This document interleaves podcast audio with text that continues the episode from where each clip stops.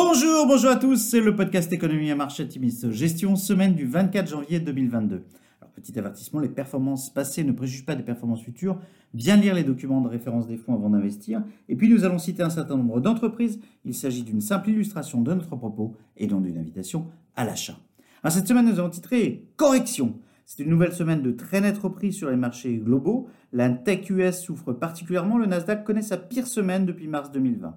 Les investisseurs attendaient des publications d'entreprises robustes pour contrecarrer le sell-off dans les valeurs de croissance dû à l'anticipation de la hausse des taux. Dans un contexte baissier, la nouvelle de l'arrêt de la production d'équipements sportifs d'appartements par Peloton aura fortement impacté le Nasdaq jeudi, et ce alors que les marchés amorçaient un rebond.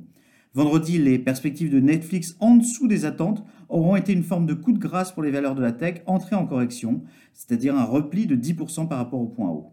En Chine, afin de stimuler l'activité, la Banque centrale a annoncé la baisse de son taux directeur à un an de 0,10% à 2,85%. Il s'agit de la première baisse depuis avril 2020. Euh, à noter, toutes les composantes du SP500, à l'exception de l'énergie, terminent la semaine dans le rouge. Sur la semaine, le CAC 40 baisse de 1%, le SP500 perd 5,7% et le Nasdaq chute lourdement de 7,6% et connaît son pire début d'année depuis 2008.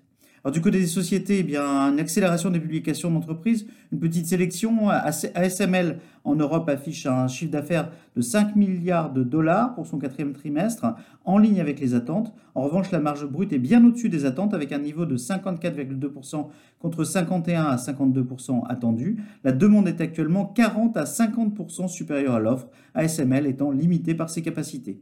Burberry affiche une croissance organique de 7% au Q3, supérieure aux attentes fixées à un niveau de 5%. Alstom affiche pour son troisième trimestre une croissance organique de 5%. Sur les 9 mois, le chiffre d'affaires est en hausse de 11%. La guidance annuelle est réitérée, la guidance à horizon 2025 confirmée. Alors aux États-Unis, Netflix déçoit au quatrième trimestre malgré une croissance du chiffre d'affaires de 16% à 7,7 milliards de dollars, conforme aux attentes du consensus, et des earnings per shares au-dessus des attentes à 1,3 dollars contre 0,8 dollars attendus. Les perspectives affolent les investisseurs. Cependant, pour le premier trimestre, le groupe prévoit 2,5 millions de nouveaux abonnés contre 4 millions enregistrés lors du premier trimestre 2021. Le titre Davis vendredi. Bank of America publie un excellent résultat avec notamment un revenu net d'intérêt en croissance de 11%. Le groupe finit le trimestre avec un bénéfice par action de 82 cents, soit 5 cents de plus qu'anticipé par le marché. Le groupe affiche une bonne maîtrise des coûts comparativement à ses concurrents. Alors le deal de la semaine, c'est Microsoft qui rachète Activision Blizzard, auteur notamment du jeu Call of Duty, pour 68,7 milliards de dollars. Avec ce rachat, Microsoft devient la troisième entreprise dans l'industrie du jeu vidéo, derrière Sony et Tencent.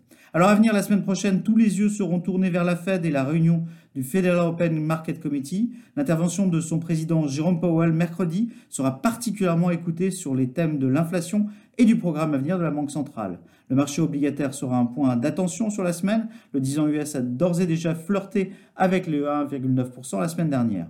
La situation en Ukraine sera un point d'inquiétude alors que le département d'État US vient de demander aux citoyens américains de quitter le pays, inquiet quant à l'accumulation de moyens militaires russes à la frontière. Les publications parmi lesquelles Microsoft, Apple, Visa, Boeing, Tesla, LVMH ou STM seront particulièrement riches d'enseignements après le sell-off des dernières semaines. Elles pourraient redonner une réalité business à des marchés emportés par la peur.